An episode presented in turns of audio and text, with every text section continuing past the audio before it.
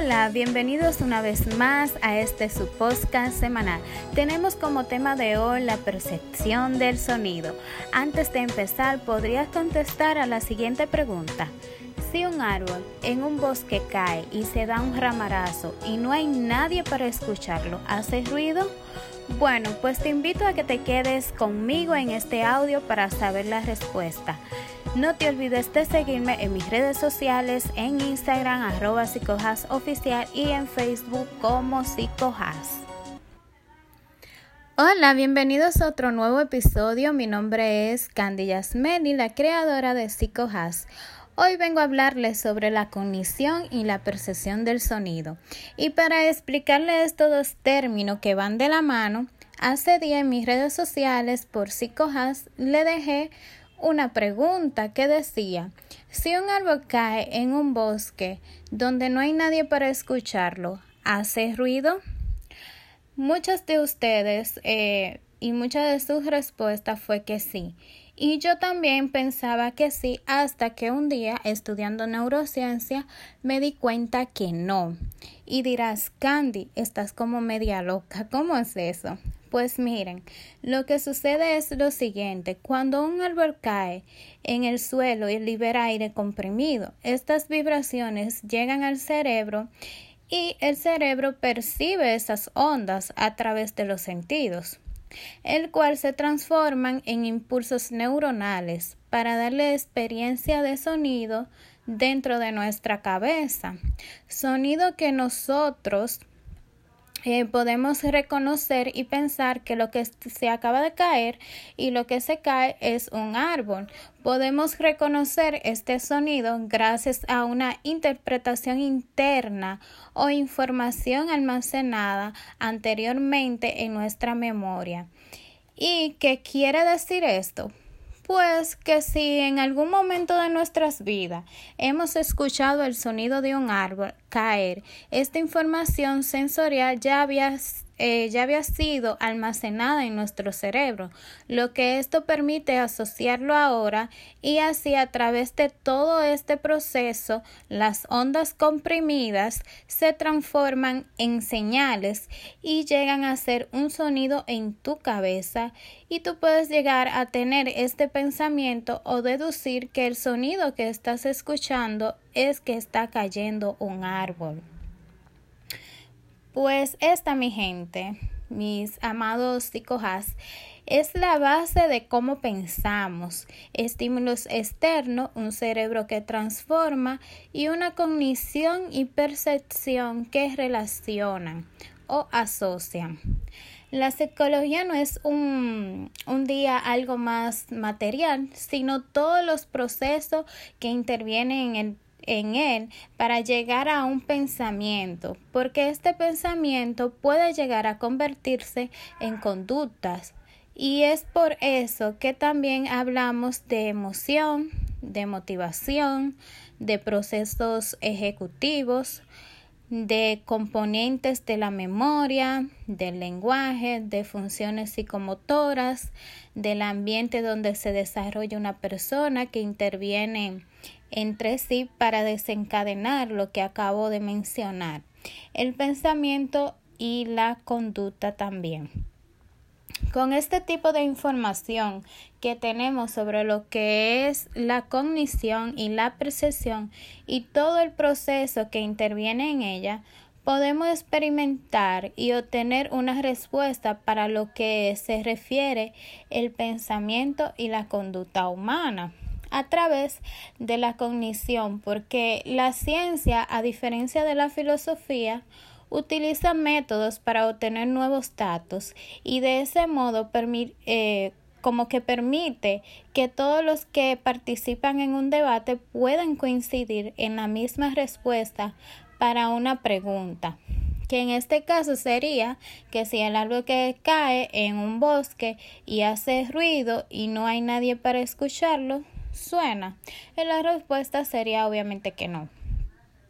Porque si no hay nadie para escucharlo y no hay un cerebro que transforme las ondas, entonces no existe el sonido.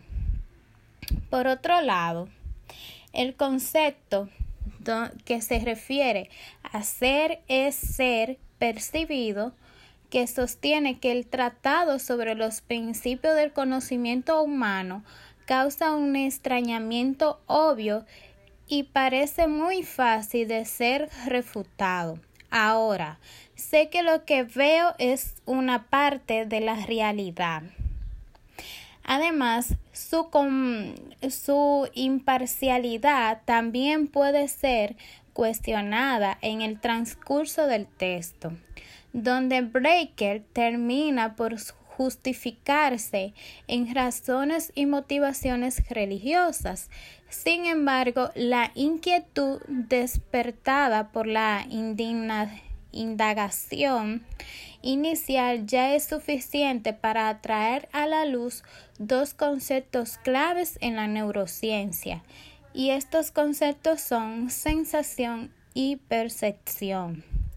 La sensación y percepción pueden ser consideradas como los dos extremos de un continuo.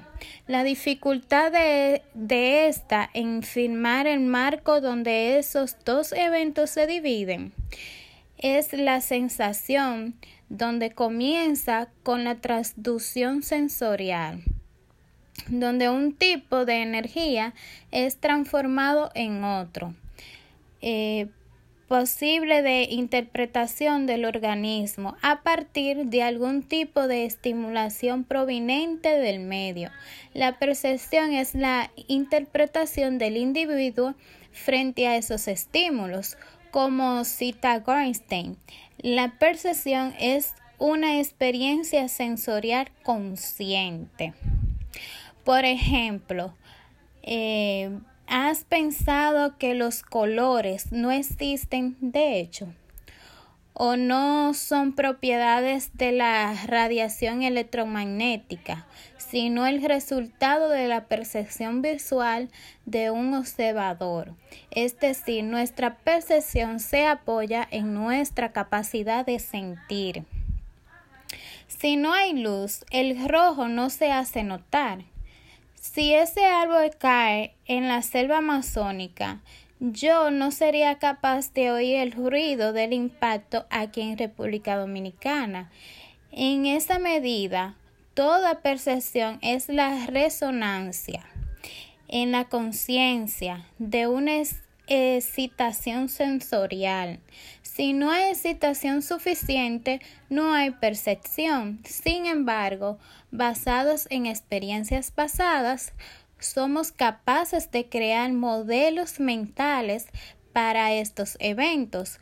Puedo imaginar que el rojo, eh, puedo imaginar el rojo sin verlo, estimar el ruido del árbol sin oírla, eh, recordar el perfume de alguien cuando estoy distante, entre otros. Pero, ¿qué sucedería si no hubiera memoria para guiarme? O incluso si alguien me pregunta acerca de sensaciones que nunca he vivido.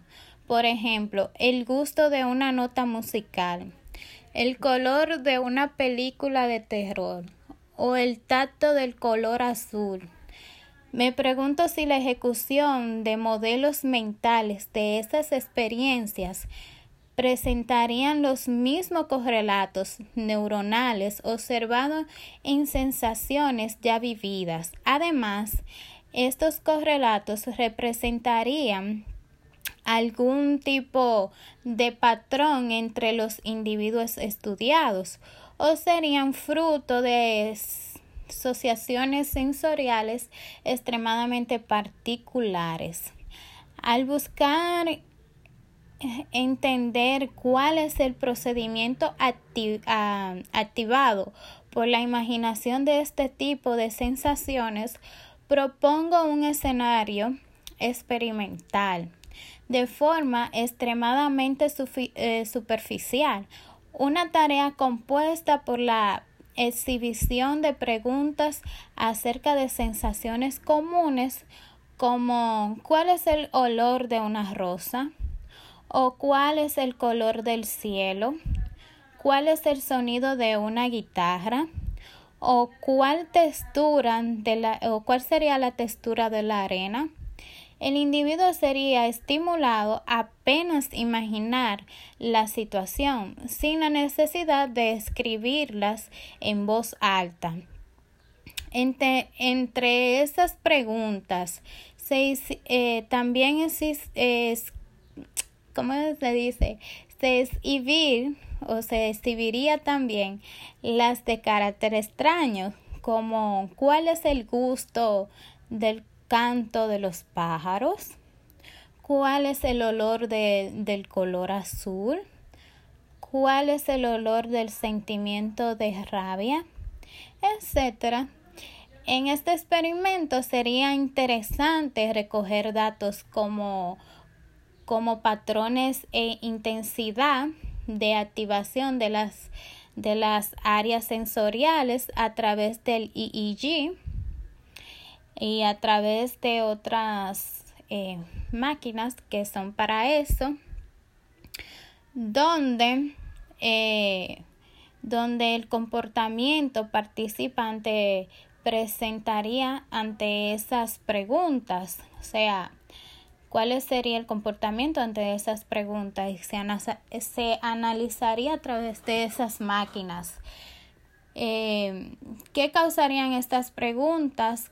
Eh, eh, una cierta quiebra de, expectativas que puede relevar acerca de nuestra capacidad de imaginar. En este escenario, el Magnaglo sería un gran aliado, posibilitando la lectura sincronizada de alteraciones fisiológicas y comportamentales, movimiento ocular y pupilometría, expresiones faciales, entre otros. Todo eso se, se pudiera analizar a través de esas preguntas con las máquinas ya mencionadas para ver la reacción del comportamiento de la persona a través de una estimulación sensorial.